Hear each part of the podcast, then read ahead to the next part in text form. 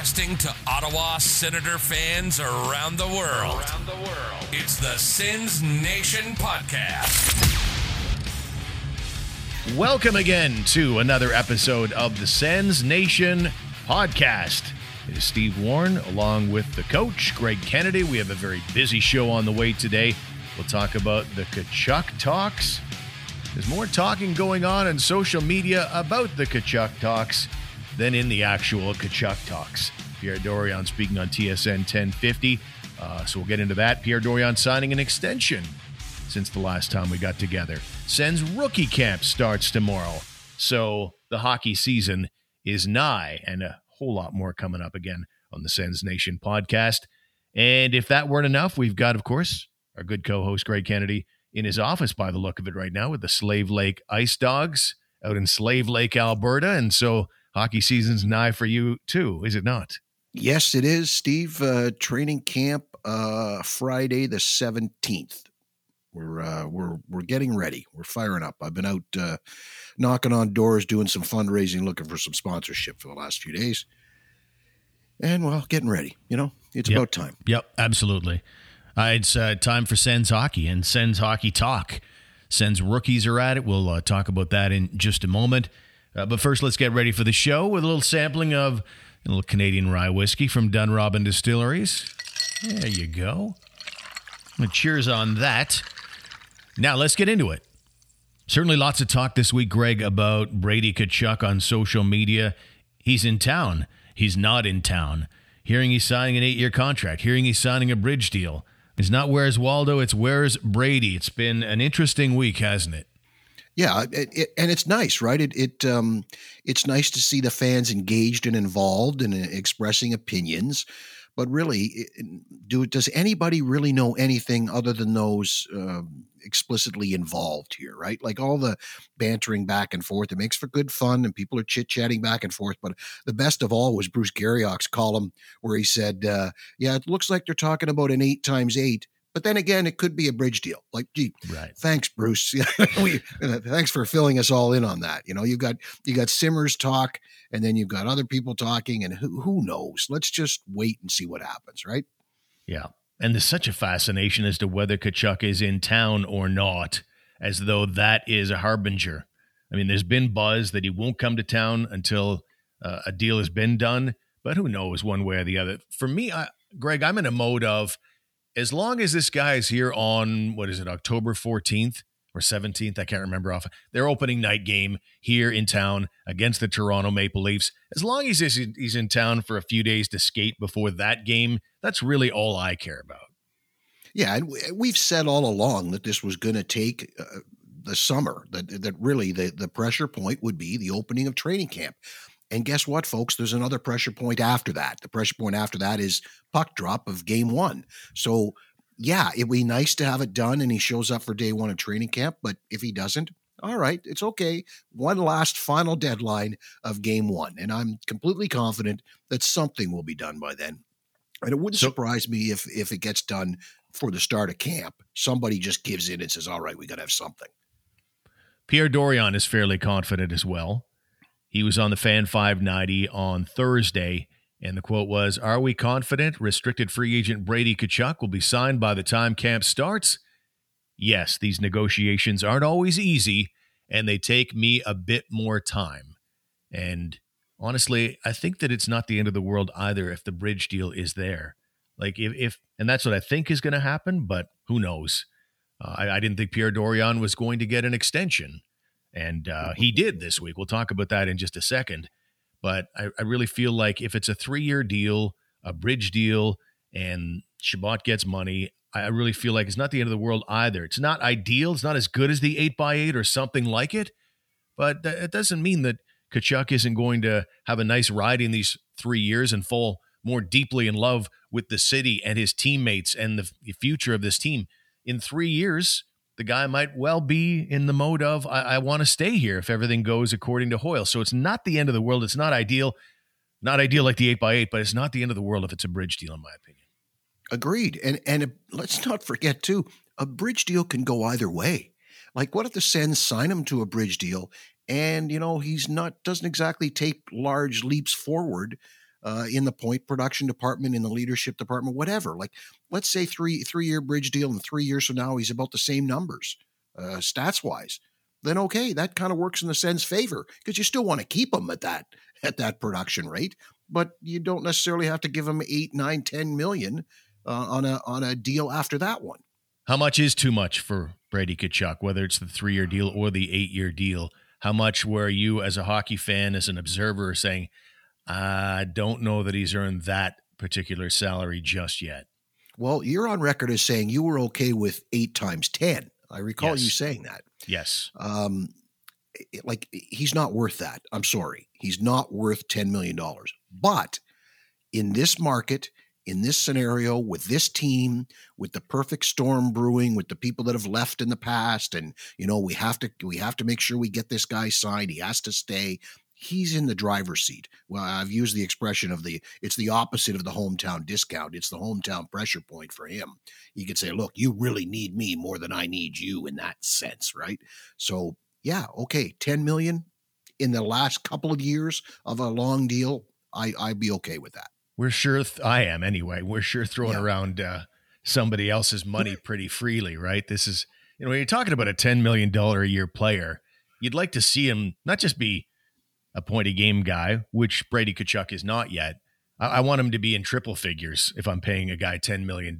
That's a lot of dough. That'll buy you three really good hockey players, for example. So, yeah, it's it's a lot, but uh, it's just such a pivotal time. It feels like for this organization with its fan base um, and trying to extend olive branches because really this fan base, like no other in the league, maybe is in a show me state because this has just been you know people understand this has been destruction by design over the last three years. This has been a rebuild, maybe sparked by cost savings, maybe by a desire to get better and rebuild this thing properly, maybe a bit of both. Probably it's that's the thing, a little from column A and a little from column B, but it's still a fan base that wants assurances that Eugene Melnyk is living up to his vow from a few years ago that they will in 2021, starting in 2021, we will spend close to the cap to hopefully achieve unparalleled success. And this signing goes a very, very long way toward that. So it's a massive deal, obviously. Yeah, and I'm willing to give him a mulligan because of all that's gone on in the last two years with the COVID. That okay, we can hold off until 2022 before we're going to see our unparalleled success and before we're spending truckloads of money. But on this deal, uh, even if it's a bridge deal, it better be a lot of money, and he better be damn happy. There's, there's, if it ends up being this, okay, fine, I'll sign this one year deal just to get it done, like Stone did then I'm nobody's going to be happy with that. It's it's got to be locked up at least three years, and everyone better be happy. If he does do the three year bridge deal, what's your optimism level like that he maybe signs a long term contract at this stage? And would it be a good idea? Because this guy, let's be honest, this guy's going to have a lot of hard miles on him. So when we talk about the sends and UFAs of the past, they're not real big on the idea when they're hitting that sort of 27 year old, 28 year old mark, and it's time to pay them in their UFA deals. The sends have been allergic to that, to be honest. But now you're going to be dealing with a 25 year old. So he's a little younger because he started at 18. He gets to UFA faster than most. But those are going to be hard miles those first seven years in the league. Like, what would he be worth at the six year mark when he's finally deciding whether or not he's going to play out that final year to get to UFA? or sign a long term deal at that stage. What do you think? Well, I'd love to sound like a genius and be able to give you an exact dollar amount, and then we'll sit back and see how close we come. But I really think it's too hard to tell right now with the COVID situation, with the revenue situation the league's dealing with, with the flat cap. What can you afford to pay a guy? And and you know, like, are, are contracts going to continue to rise? Eh, probably not or not at the same rate they were before so i'm not sure like like yeah okay if he if he turns out to be what he's supposed to be then he's worth 10 million a year probably with inflation with rising costs with yada yada more revenue he's probably worth 10 million in in what is it 3 years if it's a bridge deal that's what i've said all along if it's a long-term deal i'm okay if it maxes to 10 in years four five six So, having said that, if he signs a bridge deal three years from now, am I okay if years one, two, and three are 10 million? Then, yeah, I guess I would have to say I am.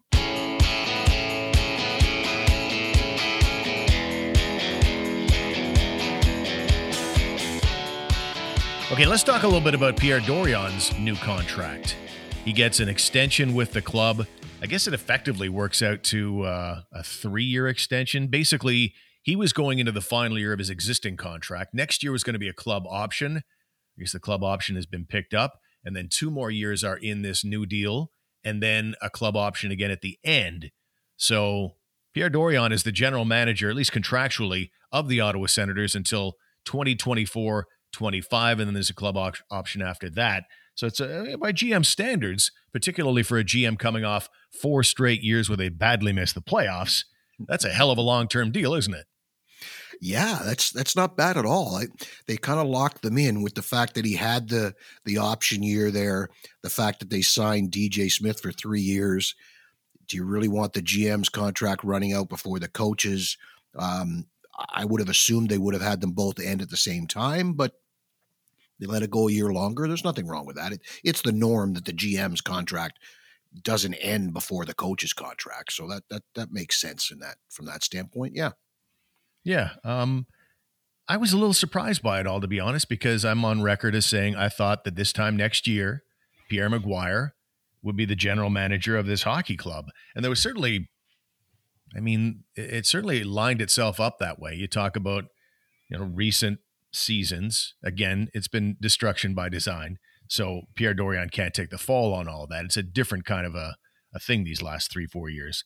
But just the fact that Pierre Dorion's entering his final year. Pierre McGuire's arriving on the scene two months ago. And then we didn't hear anything. Okay, we got McGuire. Is Dorion going to sign it? And basically, Dorion, I don't want to use the term twisting in the wind. Oh, maybe I do. Two months, he's wondering, right? He actually had to field questions from the media about who's in charge here, who like who's higher in the pecking order. He actually just said, "I'm still the boss." He had to say that to the media, which is kind of uncomfortable when you think about a guy who's been the GM of this club for the last five years. So my thought was, okay, would Pierre McGuire come all the way up, uproot his family, and uh, come here for a position that's basically assistant GM? My thought was, there's a good chance that there's been a handshake deal here about maybe that he. I mean, we talked about this. I mean, we thought that yeah. I thought that maybe Pierre Dorion would be in the final year of his contract. McGuire would learn the ropes and take over this time next year. But uh, no, that wasn't it at all. That was out to lunch. It may one day be that again, but if Pierre McGuire is a GM in waiting, it's not imminent. It's at least three, four years down the road, I would think. But it's not to say that there isn't a uh, nudge, nudge, wink, wink, or handshake or whatever that says you will be the next GM of this team. Like that could still be in there. There just right. isn't a date on it, right? Like he could step in and be the GM Maybe eh, nobody's saying Dorion is going to go the full four years that he has now. Maybe the replacement still comes next year or the year after at some point. But I think in the case of Pierre, uh, Dor- uh, sorry, Pierre McGuire, and you know him better than I, but here's a guy who was basically out of work, right? Like he he wasn't getting uh, on with uh, ESPN or with uh, help me out TNT TNT. So so he um he wanted to get back into the league, get back into an executive position in the league. So this was a great spot for him. It's it's right in his wheelhouse of what he does. So he gets in, he establishes himself. Nobody says he's staying here forever. He could be leaving and moving on to something bigger and better at some point in time himself. And it's certainly been a policy of this organization to have a ready and ready-made candidate behind, for example, the coaching situation. Oh, yeah. You saw Dave Cameron behind Paul McLean. You saw Marc Crawford behind Guy Boucher and Jack Capuano now behind DJ Smith or Davis Payne, even you could throw into that mix. Though I think it's probably Capuano, the coach in waiting, because as we know, man, Capuano was not allowed to take over or not allowed to go to Buffalo to interview for their head coaching job. But you've got Mann there too. Right. And and he signed a, uh, an extension deal to stay in uh, in Belleville. So you're right. There, there, there is a succession plan in place at both coach and at GM, and there's nothing wrong with that. Like, uh, I think that it's a sign of a good uh, a good person and a good employee and a good coach or a good GM to have somebody on staff under him who is good, who is a potential threat to him. You don't want a bunch of yes men. You don't want people just sitting there echoing everything you believe. There's nothing wrong with having qualified, quality people under you um, to to help you. And if they take over for you because you don't do your job, then hey, say la vie certainly McGuire, I think, makes the organization better. He makes he's going to make Pierre Dorion better. It's just another set of eyes and ears. But I think from an organizational standpoint, he is a media whiz. And I think that if Melnyk's got something up his sleeve to announce something or whatever it is, I think you've got a guy that's a seasoned broadcaster who knows about presentation and what the public thinks of the presentation. I think that this Pierre McGuire's doubly a good asset for that reason. And this is an organization that has needed that kind of PR refinement that I think Pierre McGuire will help deliver.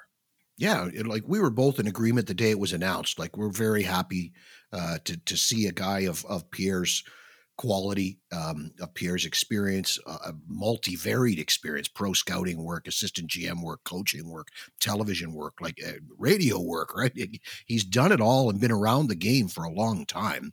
He was a perfect hire. And and okay, so what if he's if he's the next GM in waiting? Fine. That's that's good. That's a good mm-hmm. thing for the Senators, isn't it? Yep.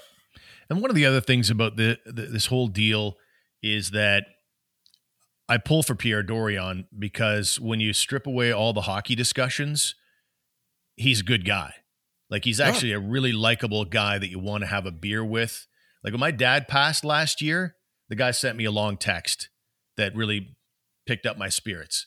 Um, doesn't have to do that. I'm not in the traditional media the way I once was. Right. I'm I, I, at this stage. I've been out of the uh, TSN 1200 loop, and they do have a partnership there. I've been out of that for a while now, but he still reaches out to me, texts me, and sends me this lovely message. So I cannot personally help but pull for a guy like that. And I would say to everybody who's listening right now, who's never met Pierre Dorion, that I think you'd like the guy if you had a chance to spend some time with him, and maybe you have not to this point. And I would agree with you completely. I I've known Pierre since he was a teenager, Steve. I um, I knew his father, of course, through hockey, and um, I can still remember. Uh, and Pierre actually mentioned it to me one day that I, I went to the funeral, uh, or sorry, I went to the funeral home, and uh, Pierre has still his junior has mentioned it to me a couple times that he remembers that. Um, and and we see each other in hockey rinks. Uh, his son was playing with they're trying out with the Wild when I was coaching there, we always have time to talk. And whenever I'm in the building and see him, we always have a have a nice chat.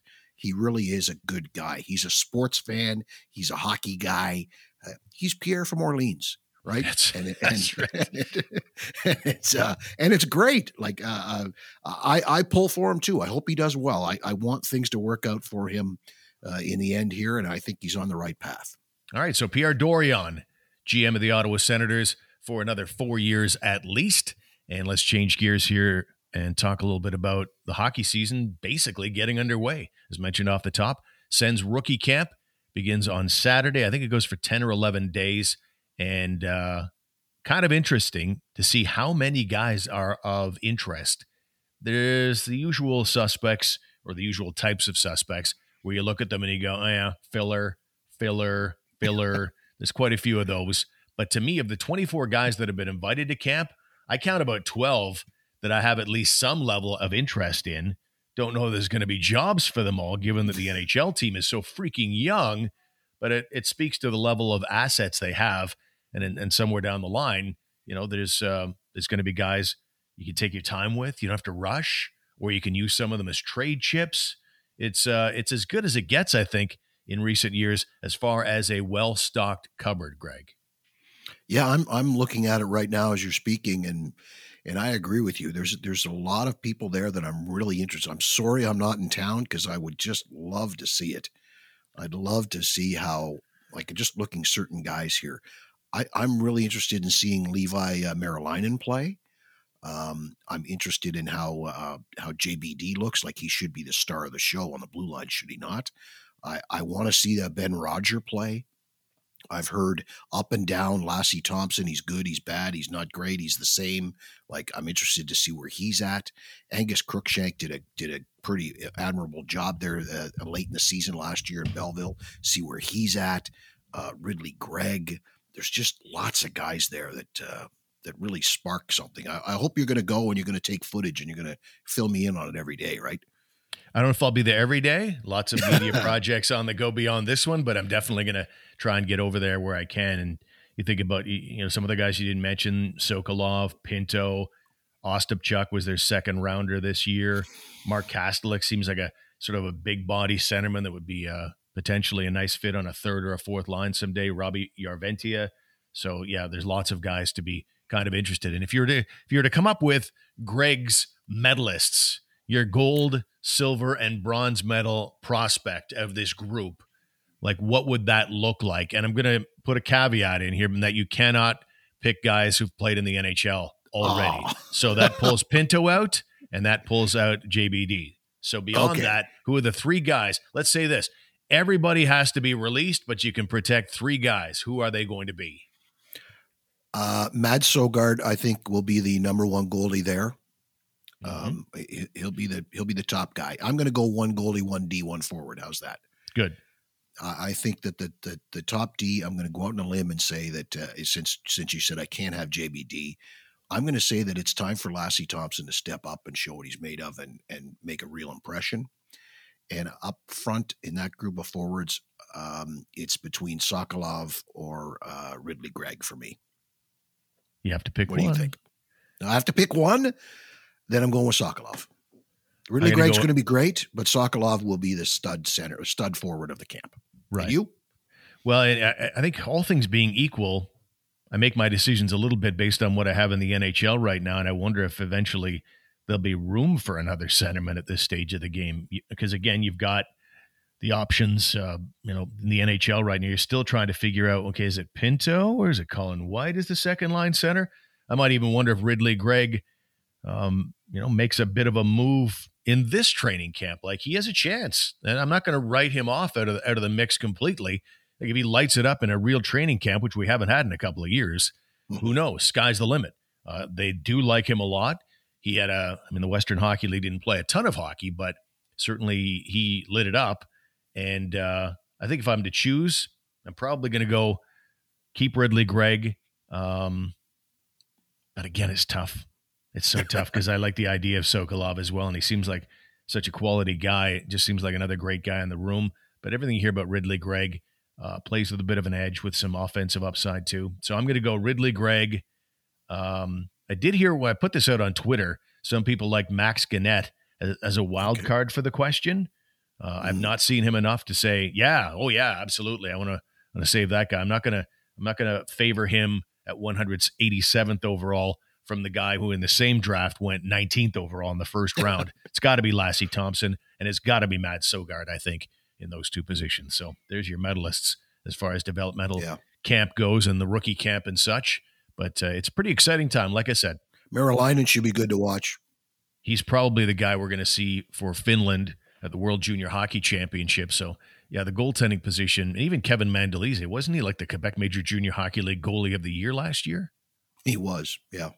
So, pulling Pinto and Jacob Bernard Docker out of uh, that earlier discussion, is there anybody that really, I mean, because it seems like there's almost no NHL jobs up for grabs right now with the Ottawa Senators, and uh, and and there might not be for quite some time. There's there's a few guys, I guess, that are you know going to have expiring contract uh, contracts. But if you're like a skill guy and you're thinking you're going to be in the NHL with the Ottawa Senators here in the next couple of years, other than that second line center role, things are pretty much set in that top six, aren't they? Yeah, but there's also I think there's a spot there, third line right wing. Mm-hmm. I think that's uh, that may very well turn out to be Igor Sokolov's job to win or lose in training camp. Yeah. Um, and and you know, asked for number two center. Is it Pinto? Is it Colin White? You know, who knows who's going to end up there? I would think Pinto has the inside track. Just from an offensive standpoint, he brings a little more than White's ever going to bring, I think. Right. Um, but yeah, that third line right wing's a hole there that I'd love to see Sokolov. Uh, not just that I want to see him there, I want to see him have the skill to play there. right? Right. Like it'd be nice for him. Good kid. Great article from Ian Mendes. I don't know if you read it yet on on uh, Sokolov on the Athletic. Uh, I'd love to see that kid play in the NHL, but I don't want him there just because he's a good guy. I want him to have the skill set and the and the required uh, commitment and, and, work ethic and all that sort of stuff that he belongs there. That would be great.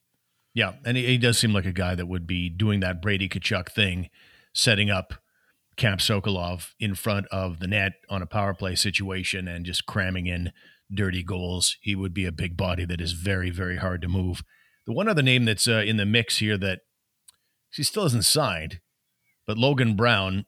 I mean, Cap Friendly is with their depth charts, they're taking their best guess just like anybody else. But uh, I found it interesting that they kind of slid Logan Brown onto the NHL roster on the depth chart. And again, it's it's all guesswork at this stage of the game because nobody really knows. Uh, first, you got to get him signed. But if he does sign and ends up at camp, they slid, they slid him in there at, at right wing on the fourth line. Um, that doesn't seem like the optimum place for a Logan Brown. I think he needs to be at center because he is an excellent passer. Uh, but I, I don't know if I if I see him mucking it up on the fourth line. Okay.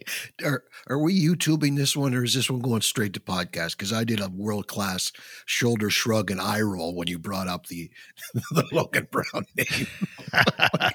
I've had enough of Logan Brown for God's sakes. You, know, you still, Just, yeah, we still got to oh. talk about him until he's oh. gone from the organization. He has to, he, he's in that mix. And we are talking no. about young players right now, and he can't be dismissed from that oh. discussion. Where's my Dunrobin distilleries? You get nothing. You get nothing like it. Um, yeah. Anyway, okay. So, so, is he going to? I don't even think they're going to sign him. I don't, I don't even think he's going to sign. Like he's going to do everything he can to get the hell out of here. He's probably out there begging for somebody to give him an offer sheet just so the Sens can walk away. Like he just, I'm sure he's. I, I can't see it. He's just no, please no.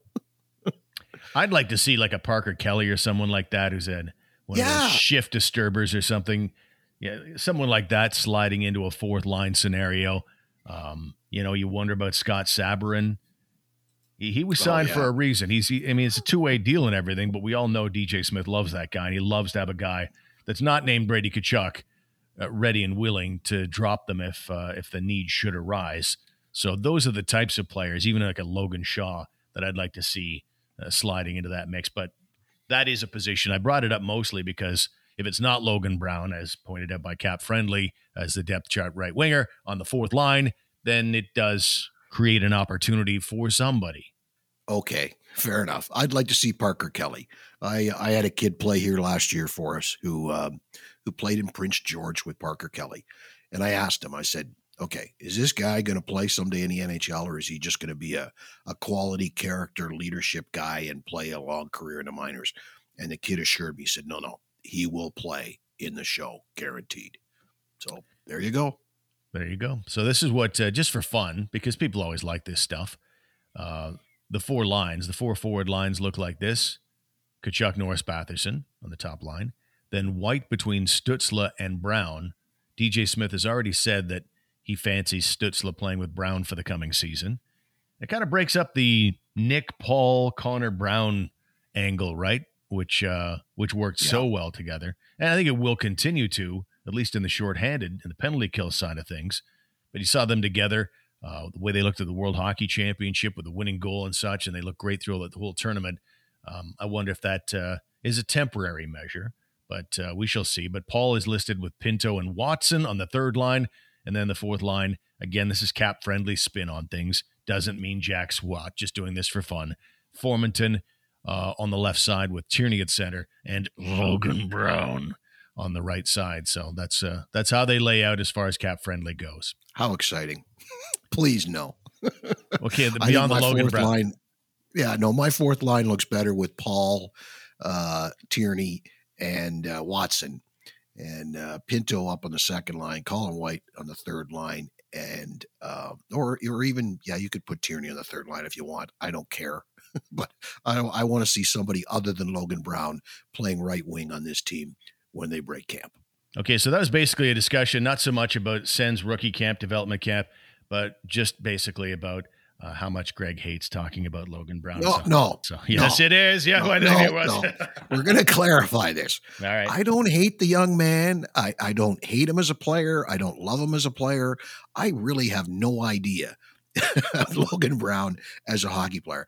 I'm pretty sure that he was playing Bantam for the 67s in AAA and I coached against him, or was that another Brown brother? I'm not even sure. That might be my only connection to watching him play hockey. Um, I'm just sick and tired of all the crap that swirls around this and just you're dealing with a guy regardless uh, you you used it before he's got that first round pedigree right if he was a fifth round draft choice he would have been gone years ago and enough is enough right like it's just gone on and on far too long Yeah, and it wasn't that long ago. Logan Brown was at rookie and development camp, and uh, people wondering, okay, is he one of the quote unquote next ones? Remember, the Sens traded up in the draft to get Logan Brown, and uh, here we are. This would be his uh, sixth training camp coming up, if in fact he gets signed and, and ready to go. And uh, just unfortunate that it doesn't seem to have worked out, largely due to injury. And then on top of that, I think frustration is now set in somewhat for the young man. He'd have a contract right now if he felt good about this organization. So, anyway, wish him all the best and everything. But uh, anyway, let's change gears and go to our DunrobinDistilleries.com web poll. And today, I want to ask you the question, Greg. What are, like, what is, in your opinion, we know Brady Tkachuk is probably going to be the biggest off-season story. Hasn't happened yet as we record this. So, what would you say the biggest off-season story has been? Is it Pierre Dorion's re-signing, DJ Smith's re-signing, the drafting of Tyler Boucher?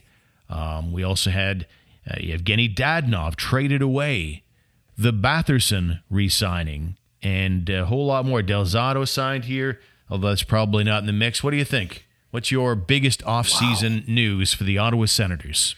okay re-signing Dorion and and dj smith was going to happen that was inevitable so i don't know that that's a big meaningful thing it it should have happened and it did happen um, trading Dadonov, uh, I think, is really nice, but it, to me, it's not meaning. It's not fully meaningful until we see what they do with that money, or until at least we see who's going to replace him in the lineup.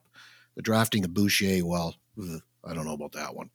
I think it's Batherson. I think it's locking Batherson up, and I think it's the structure of his contract. Considering you're a team that doesn't do signing bonuses, um, you got a player here on a really nice contract that I think will age well, and it's cheaper in the first couple of years. That reflects the the lack of revenue, like we were just talking about. I think that's pretty significant. eh, But you're right; it will be dwarfed by Tkachuk's contract in the next week or two.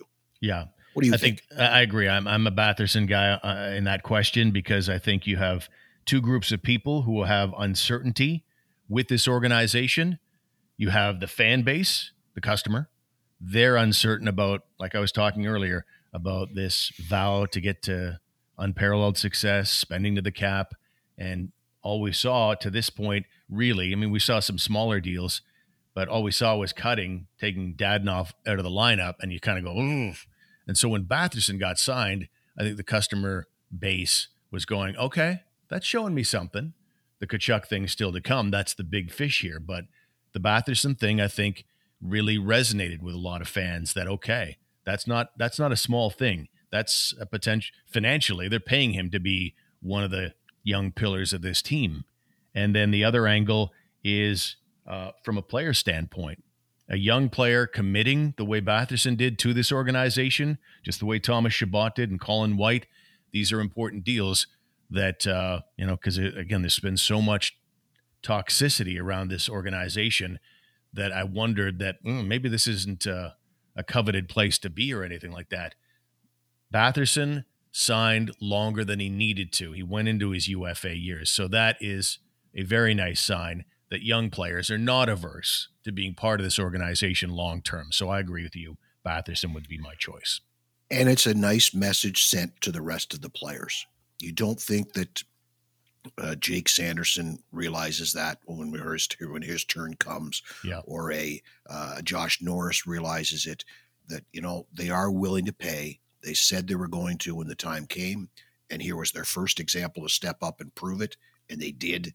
And Brady Tkachuk's contract will only add to that. Their second opportunity to step up and prove it. Bang. So then next year, when the rest of the next group comes through, and the year after, when the next group comes through after that, uh, the message has been sent. The players have received it, and and it it bodes well. Yep, I'd say so. So that's our poll today, and it's brought to you by DunrobinDistilleries.com. And just like craft beer years ago, the market for craft spirits is just booming right now. And Dunrobin Distilleries is at the forefront in Ottawa. They currently offer artisanal gin and vodka, rye whiskey, my personal favorite, 12 different flavors of bitters, and their recently launched Earl Grey gin, all made with the finest quality ingredients right here in Ottawa. DunrobinDistilleries.com. Where will your spirit take you? Well, that will do it for today's show, ladies and gentlemen. Greg, I wonder what have you got going for the next week? Sure, you've got like a Logan Brown appreciation party that you need to plan, right? No. I got a weekend here to relax. I'm just uh, just kind of working out training camp schedule and making sure we're ready to go for next Friday. Uh, looking forward to it. It's finally we pushed things back a little, and uh, looking forward to getting going. Very good. Nice to have the NFL back as well. Did their TSN Ooh, 1200 fantasy football last night?